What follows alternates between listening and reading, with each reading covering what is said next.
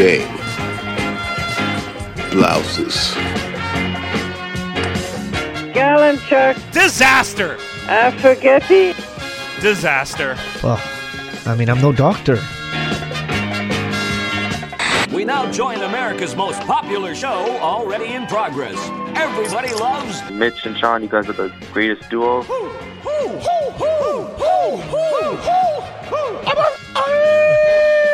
Fantastic. That team sure did suck last night. They just plain sucked. I've seen teams suck before, but they were the suckiest bunch of sucks that ever sucked.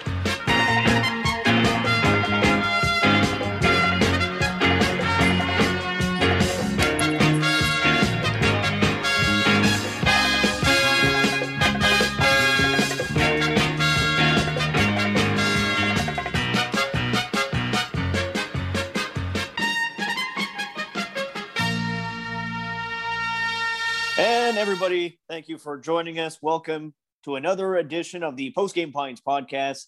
My name is Mitch Gallo with Sean Campbell. You heard the crack of the beer as Sean has popped one of his Campbell play-by-play IPAs. I got my Angry Gallo Ale, and Campbell, I'm ready for a solid 30 to 40 minutes of sports talk. Oh, yeah. We got a special episode for you today. And, of course, we are brought to you by LeBras Brewery, LeBras.com. Check them out, 133 LeBras in Point Claire. Get your Campbell play-by-play IPA. Get your Angry Gallo Ale. There is going to be a special coming up because we're moving on from this. We're going to be going on to another step. So make sure that you stay tuned here on the Post Game Pints podcast and at LeBras.com. But, Mitch, there is a reason I am wearing this jersey today and love it. And this hat. Do you notice the hat too? Is it Nordiques? I can't make it out. It is Chicago Blackhawks. Yes. Very nice, very nice. Does that make sense? It sure does. You should have worn your Patrick Kane jersey, or at least had it hanging up somewhere too. Oh, I thought about it, but I thought this was more apropos. Jersey-wise, that makes a lot more sense. We're going to talk a lot of baseball, actually, this episode on the Post Game Pints podcast, because, Mitch, you want to welcome our next guest? Of course, longtime broadcaster, former voice of the Montreal Expos, and a good friend of yours and mine, Elliott Price, joins us on the podcast. What's going on, EP? I don't know if Elliott's there just yet. I think we there we go. All right. Hold on. As we got to make sure that he's there, sitting back. He's relaxed. He's getting ready to go here on the Post Game Pints podcast. I got my Expos jersey. I've got my Chicago Blackhawks hat on. And you know what? It's just a great pleasure that we welcome Elliott Price. How you doing, Elliott? Okay. How you doing? Not bad. I had this big grand intro for you. I hope you caught it. Didn't miss it. Yeah, you almost lived up to what I deserve. Well, it's good to see Elliott, and for starters, how much do you miss Montreal? There are things I miss about the city. There are things I don't miss, but most of what I miss is food, man. That's just as I tweeted it the other day. It's like Chalet Barbecue. There's tasty food pizza. There's bagels. There's Lester's smoked meat. It's endless. And I thought you were going to say Campbell and I, but okay. No. Are you kidding? My daughters gave me crap because I didn't include them in my top five things that I missed. I told them, look, if it was a top 10, you had a chance. I'm just curious for what kind of top would it be for you to miss Gallo and Campbell? Like, would it be a top 50, a top 100? Like, at what stage would it be that you would miss us? What are you paying me for this? I need to, for including Dave. In my list. Where's Dave? Dave runs the show here. I'm not sure. No, it's not about paying me for this. It's about paying me to move you up on my list. It's always about the bottom line. Look, Elliott, we want to talk a lot of baseball with you, if that's all right. I know you still love the sport and you still you're heavily involved. So why don't we just go back in the past? Like, why is it your sport? Why is it the sport that you love so much? Well, anyone that comes from Montreal and goes back to a certain date would understand it's all about my dad. He was baseball, hockey, crazy both, but it's hard to. I grew up in the Montreal Forum, watching hockey games, but believe it or not, I'm like 10, 11 years old. We're not sitting together. We couldn't get two tickets together at the Montreal Forum. I'd sit in the Grays, which became the Whites, whatever they were. My dad sat in the Reds, and finally they painted the Blues. There were Reds and Blues at the Montreal Forum, and to make sure that they made maximum amount of money, they painted the Blues red, so they charged them all the same price. I sat in the corner of the rink, and my dad sat below. So I was in the Blues, and he was in the Reds. I could see him from where I was, and I could hang out with his cronies between periods. But baseball came.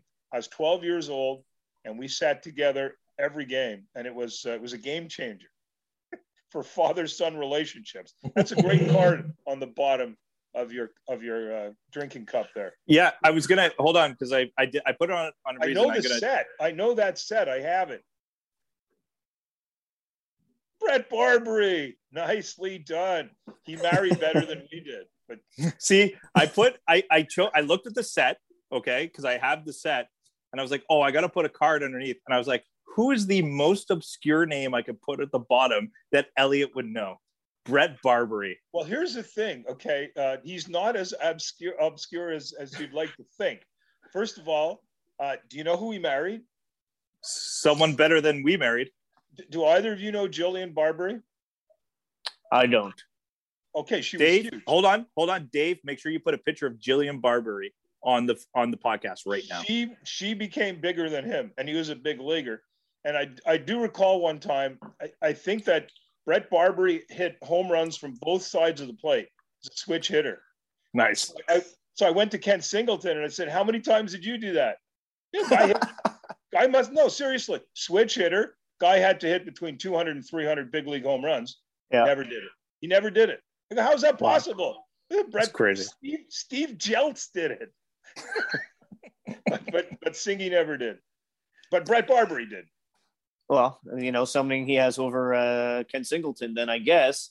I've done it in our senior league. I've hit a lefty and a righty over the fence. Were you even on the team when I hit the righty home run, Mitch? No. You were on the team yet, eh? No, I wasn't on the team yet. And I don't think senior league quite compares to doing it on the bigs. But no, not at all. League. I'm just saying I've done it at Meads. In the kid park at Meads, I did it. We had a completely different set of media when we played in that league. We were Melnick, Randy Tiemann. I think that Ted Bird played with us. Johnny Elias pitched for that team. Who else was on that team? Do you remember Jeff Lumby? He did mornings at CJFM. I recognize the name. He and Bird worked together on that show. So it was quite the collection of media rogues. I'm sure you were much. We didn't win many games. You guys win the championship all the time. It's different. Yeah, seven times. We don't include that many media people. Yeah, we only include the two good ones, Gallo and I. Seven. Okay. Yeah, that's right. Farrar, that's the only mention you ever get. So. Let's go back. And by the way, I think that's a nice story about you and your old man, Elliott. And it's funny how baseball really lends itself to those bonding moments between a father and his son. During those times, who are your favorite players to go to the ballpark and watch? Well, my favorite player now, the Expos came in and I was 12 years old. I already had favorite players. My favorite player growing up was Frank Robinson. And he was in the American League, but he got traded to the Dodgers. And I remember Frank coming in, playing with the Dodgers at Jarry Park. And it was just such a thrill. Although I had seen him. There was a story. We were going to the All-Star game in 1970. My dad was nuts, right? I mean, baseball was everything. He took 3 vacations a year: spring training, All-Star game, World Series. Seriously. So he would go to these events. Anyways, took the entire family to Cincinnati, 7 of us in a car across America. And we stopped off in Detroit, and I was going to see the Baltimore Orioles for the first time. I was going to see Frank Robinson play. This was so exciting. Tiger Stadium, and the Orioles are there, and Frank doesn't start. Terry Crowley starts in right field. And I had to, during a pennant race later on, during the 80s or something, the Expos acquired Terry Crowley. I had to come off the bench, and I had to explain to him why I hated him. Very reasonable reason too. And then how about that, right? You have Frank Robinson as your favorite player growing up, and then all those years later, he's the manager of the Montreal Expos while you're the play-by-play voice. Yes. Did that ruin it for you? No. I like Frank, and we got along. We got along really well, and I think there were days when Frank and I. Every game, there's a meeting between baseball's a wonderful thing because every single day, if you're covering a baseball team, the manager meets with the media. I used to meet in Frank's office. And so that you all sit around and wait for someone to ask a question. In Montreal, no one asked questions. There were two kinds of reporters. The ones who knew nothing and didn't ask anything. And the ones that knew stuff and wouldn't ask, because the people that didn't know anything, they didn't deserve to get their info from you. So everyone would sit in Frank's office and no one would say anything. So Frank and I would have this conversation. It would only be like Frank and I talking about baseball and the two factions. So one would leave Frank's office not knowing anything anymore, and they didn't know anything to start with. And the second would wait until those people left to ask Frank their questions. That's too good. It's also funny how some things never change when it comes to the media. Yeah, there's a group of people that work off everybody else. You guys are forced to ask questions, and we were back then. We had to have one-on-one interviews, and so we had to ask the questions. There was no, so everyone would stay back and let us ask, and then they do their work off of our work. Could you imagine Frank Robinson in Zoom media availabilities, like the way that media is handled right now? I think he would have enjoyed it more. He would have been able to not have to meet in a room with all of these people, and he'd be able to just do it off a screen. Maybe.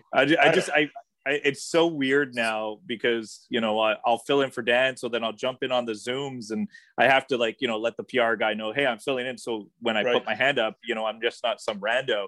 And then you're asking people, but they don't see you. It's not scrum. I hate scrums, by the way, but now it's like a organized scrum versus being able to walk around a locker room or just having that one-on-one conversation with Frank, and you could just sit down and have a conversation. No microphones needed. You're just getting regular information that you're going to use for a broadcast. Yeah, but so much has changed. Back then, especially hockey, every day, like in baseball, there's a game every day. You got something every day. The guys are available every day. They can't help not be on the field, at least in non-pandemic times, and they'll deal with you. When it comes to hockey, we used to be able to deal with the guys one-on-one. You go into the dressing room after practice, you pick out who you want to talk to, and you talk to them, even if there's other people doing scrums with individual player, because today he found out he's not playing tomorrow, whatever it is. You wanted to do a special feature on someone, no problem. Man, as you guys know, you got to go through the team now. To get any individual interviews, and the relationships between the reporters and the players is fractured partly because of that. Yeah, and I feel that storytelling and broadcasts and everything is hurt by that, Elliott, because you just that relationship being fractured, as you mentioned, you're not able to deliver to the fans the type of information that maybe the team doesn't tell you. And here's the thing. For the most part, I bet if you asked all of the players, how would you like to not ever do this again? I think most of them would vote for it. And coming out of this, I'm afraid that me too. They are going to change the rules on you, and there's going to be a whole lot less face-to-face, and that'll be a shame. Yeah. Because they've gotten used to it, and now they're going, well, we only have to change from here to there to not necessarily be where we were previously, and make it easy on everybody so we don't have to do what we used to. It's a shame. It really is. All right. It's the Post Game Pints podcast, Campbell and Gallo, with our special guest, Elliott Price, of course, former voice of the Montreal Expos. I just want to give a shout out to Wolfpacks.ca, Wolfpacks.ca for all your puppy needs. It's a subscription based. You go check out the website. You'll get a package once a month. Your dog will love it. Mitch, what's the words? Woof, woof, woof, woof. Elliott, I gotta wait, ask you. Let me write that down. I won't remember. Woof, woof, woof, woof. Woof, woof, woof. Elliott, I gotta ask you, because I know you still love the game of baseball. You talk about your time with your dad, and now I know that you have children of your own that love the sport, and you're still up with the sport today. Like, so when you're watching the season that's about to start, or started, sorry, 2021, who are some of your favorite players that you love watching? Like, who are the ones that you have to tune in? Miles is like, let's tune in. Let's watch this guy at the plate, at the bat, or right on the mound. Right now, getting Miles to watch baseball is iffy at best. And that says something about the sport. And he played it. He doesn't play it anymore. Mm-hmm. He's gotten crazy back into football and basketball. He watches both sports now after not watching too much sports at all, like crazy. But baseball, he's just starting to. I mean, he pitched. It's the only thing he enjoyed about playing baseball was pitching, as Gallo would know, and I would. There's fewer things more fun in sports. It's you on the mound with the ball. So watching baseball, and that's pretty much the perspective they give you, is how. If you're interested in how pitchers set up hitters, it's the most interesting thing in the sport, watching from the center field camera and watching the catcher move about and catch your pitcher and how they deal with each other and the way that they try to outsmart the hitter. That's my favorite part of the game. So while I love to watch an Acuna, when I love to watch a Tatis Jr., my favorite guys are the pitchers in the league because it is, and they need to make sure that this is something that's going to keep people going to the sport because they're killing it that way. Man, your guy's lucky if he makes it to the fifth inning now, the way they drag pitchers out of the game. But I'm looking. I was disappointed this afternoon. I wanted to see DeGrom pitch, and the game was postponed. That's what I look forward to. Tonight, Urias is pitching for the Dodgers. I'm looking forward to seeing that. So that's pretty much. And the 8,000 players I have in fantasy baseball, that's – I've lost it this year. I lost my mind. I knew you were going to say that about the fantasy baseball. But as far as the pitchers are concerned, I have that game on my docket too. I want to see DeGrom pitch against the Phillies and was really disappointed when that game was rained out. He's one of the guys I like watching because, Elliott, I feel like compared to your generation of pitchers, the art of pitching has been lost on this generation to a certain degree. The managers and the pitch counts, it's all part of it. But also, everybody's trying to crank back and throw 95, 96, 97 compared to in your generation where, no, you're pitching to contact. Nobody threw 997. Everybody. And this is not an exaggeration. Everybody throws 95 now. 95 was the mark, right? And you could throw 95. Now you got to throw 98, 99 to differentiate yourself from the crowd. Everybody throws hard, but the guys, the kind of pitchers that you mentioned, there's still pitchers like that around. You can watch Scherzer, and you can watch DeGrom. And you can watch Wheeler, and you can watch – there are so many good pitchers in baseball. The top two guys on just about every staff are a treat to watch in how they go about their business and the analytics that they've done to find out what works for them. Look at the guy – I was reading a story on the Burns kid from Milwaukee, right, and how he's turned his career. Right now, he's lights out, at least through three starts. He's almost untouchable.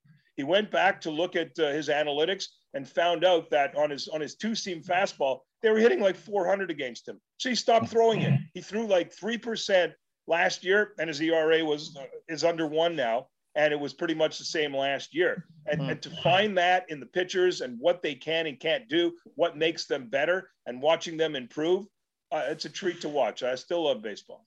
All right, I got to ask you about my favorite player. Mitch knows who my favorite player is. He's a pitcher, but he's also a hitter. He could put him anywhere on the field. The moment that Shohei Ohtani came to North America, I fell in love with him. I love pitch. I've always loved pitchers that can hit.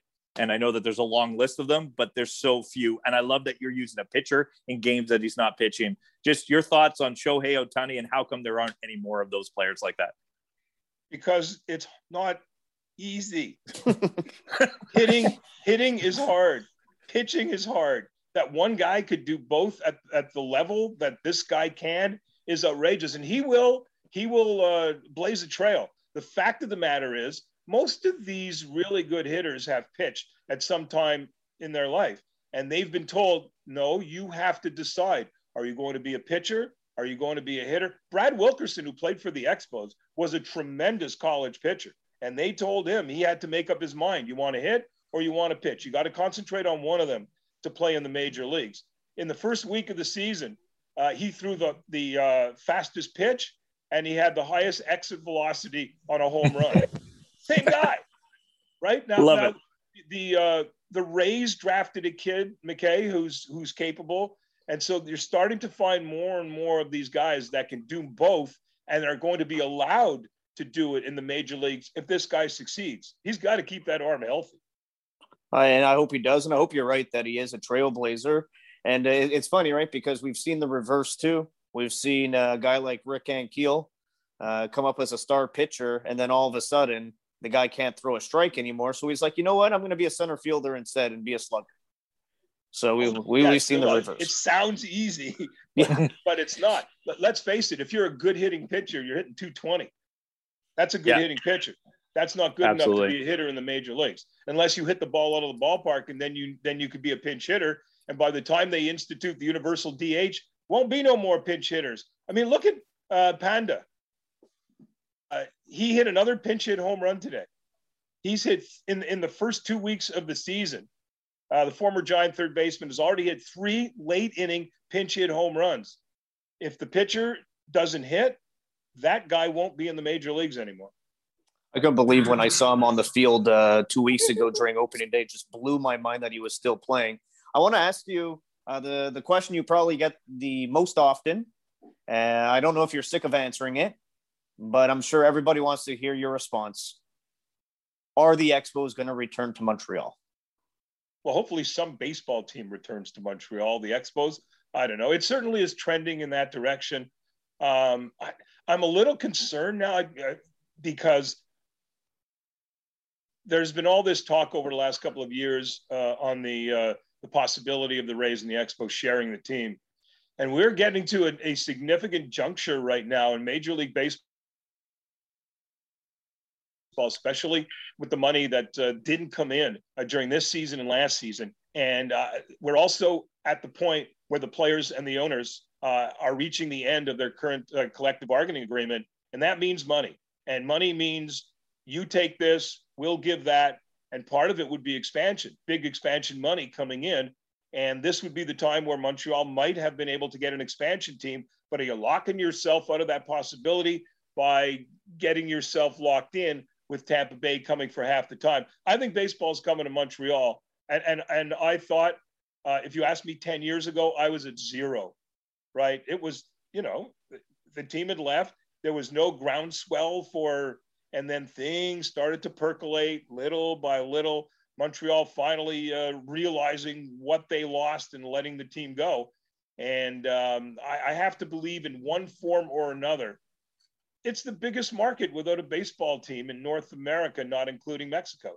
I mean, and they love their baseball and they want baseball. So I would think someday, hopefully I'm alive, hopefully you're alive, hopefully your kids are alive to see baseball again in Montreal. Would you come back? Still don't have kids, do you? I know you. Yeah, my boys play ball, and I've been coaching. I've been coaching the last few years. He's got a pretty good arm too. I'm not gonna lie. But here's the thing, Elliott. Would you come back to Montreal to call a couple of games? Oh, I'm not coming back to do a couple of games. Yes. What yes. We're gonna let Elliott do a couple of games. Yeah.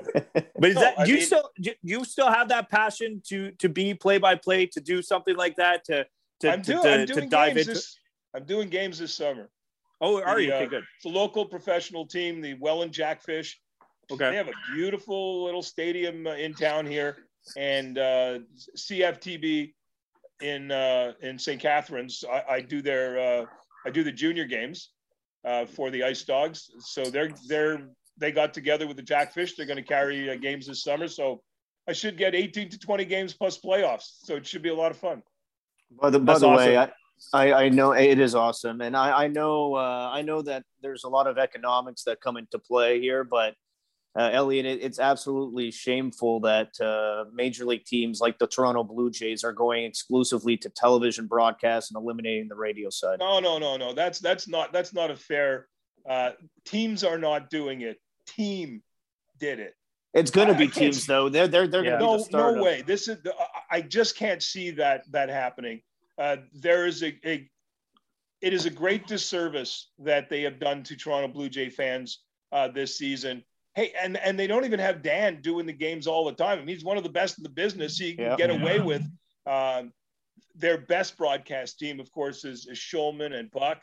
And if that was all the time, Dan, because he's done baseball for so long, he might be able to lend some of the things needed for radio. I can't see another Major League Baseball team doing it. I can't see the Blue Jays doing it again next season. I really can't. They had to know that they were going to get scratched for this, and they did.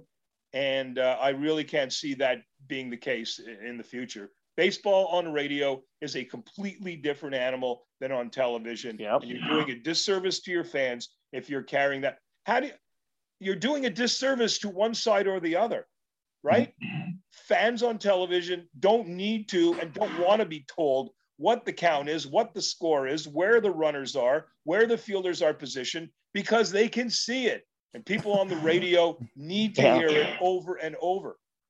Yeah, I feel the same way. Yeah, I feel the same way. I fill in for Dan doing, play-by-play hockey. You know that we started with the Montreal Juniors and all that stuff, and I'm getting to do more and more, but I know it's radio. And I haven't done television, but I know that it would be completely different on television. I talked to Dan Robertson, who does it all the time, and he's like, it's a different animal. It's just I know they want to mesh it all into one. I'm so scared of that because I have such a passion for radio, because I think that it's a different element.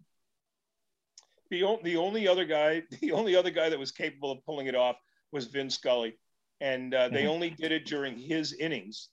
So he did radio and television at the same time, but when he wasn't on, radio had their separate broadcast, because pretty much only Vin Scully can do it. So I'll tell you what, when the Blue Jays hire Vin Scully, I'll listen. Okay. So you mentioned Scully. He did the games by himself. You ever have to do that? I did. Not a lot. I don't remember doing a lot of it's not fun. The one of the best parts of doing the games and listening to the games is to know about the personalities on the radio. You have, well, now 4 hours of broadcast time to fill. And a lot of it is people getting to know you as a broadcaster. There's no time for that in hockey. I mean, it's constant action.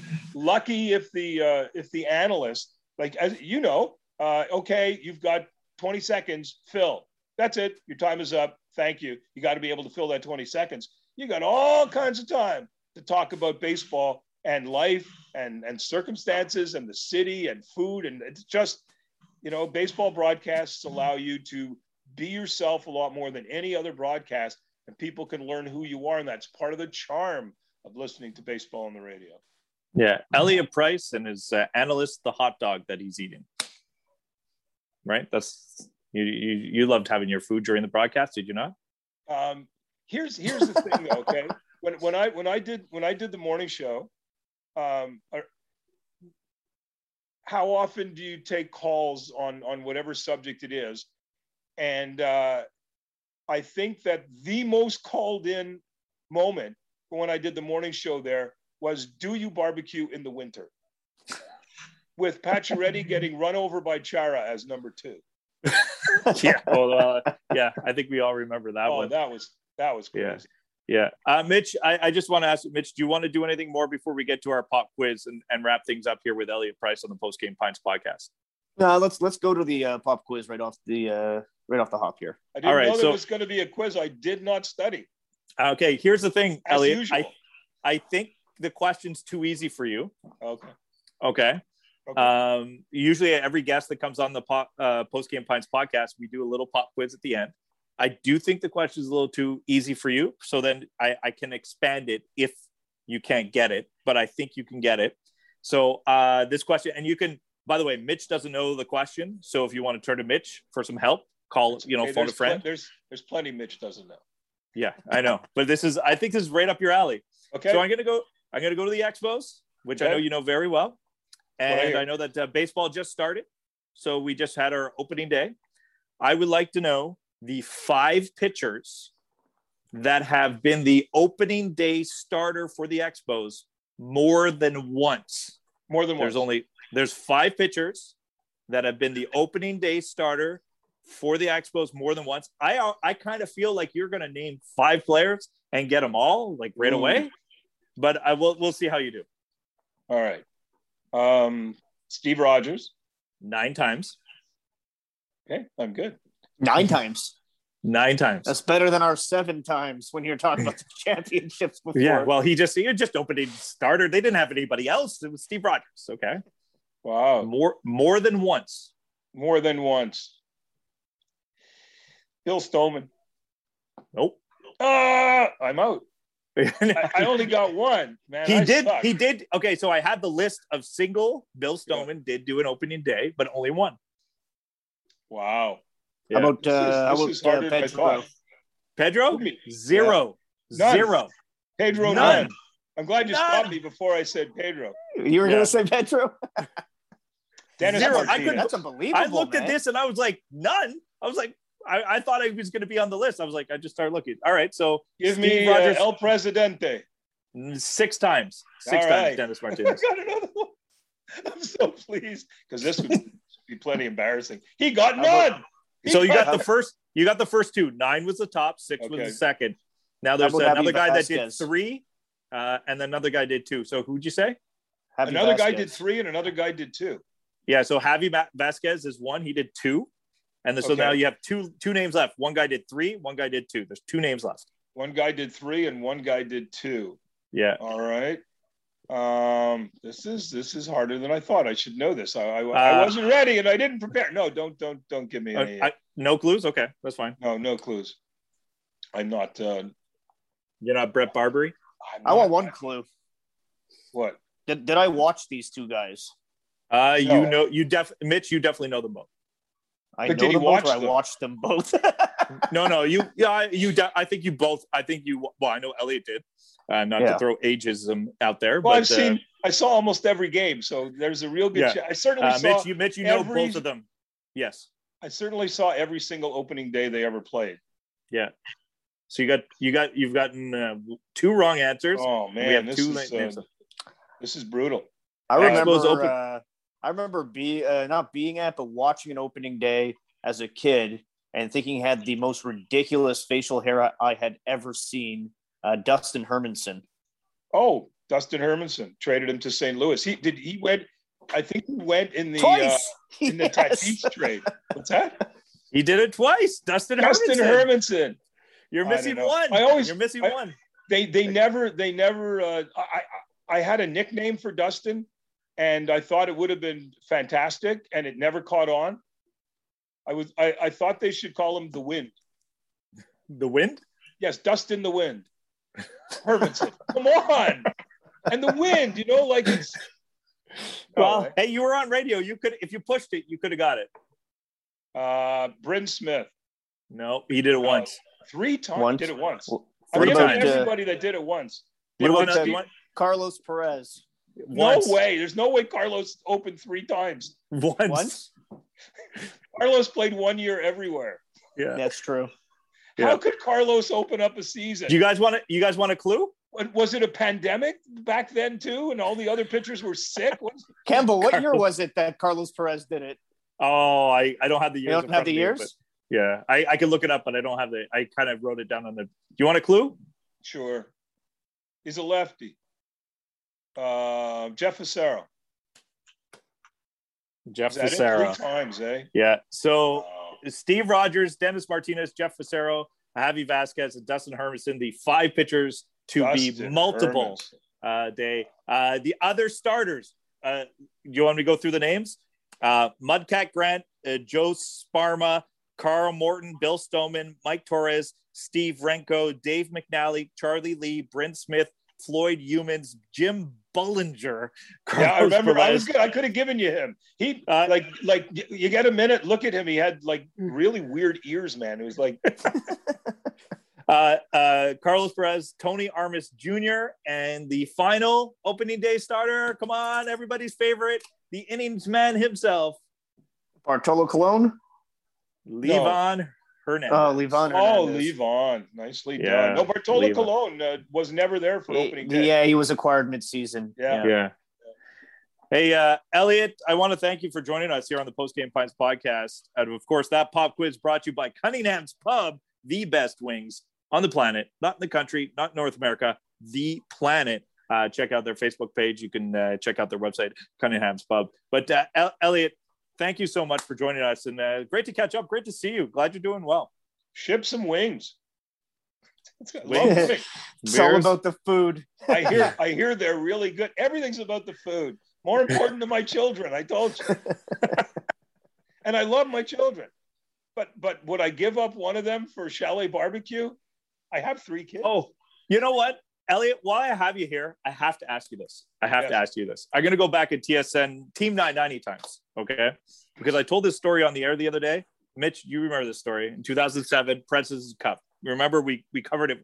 Wayne Buse made us cover it for like 7 days straight. Oh, yeah. And you guys did morning, whatever. We were there at 3:00 in the morning setting up. Yeah.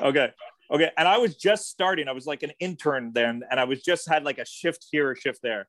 You did on the Sunday afternoon when everything was wrapping up, you did like a show from 1 to 4. It was the last show there. And we were in that booth and I was opping and you were hosting for 3 hours, but you had no one with you and you did the radio show by yourself. But because you needed a back and forth, you threw to me like every now and then we had a conversation, but for 3 hours, not once did you say my name because I was pretty sure you had no idea who the fuck I was. Because you got that, and you just finished your sentence and you looked at me and I just responded. And then you spoke for like 7 minutes. I'd speak for a minute and then you spoke for 7 again. But not once in the entire 3 hours did you say my name because I didn't think, I was like, he has no idea who the fuck I am. Do you want to know something? I'm old now and I don't know who the fuck you are. Thanks, Elliott. Thanks, EP. All the best. Take care, boys. Have a good one. Well, how's that for your entertainment value? They've done their job very, very well.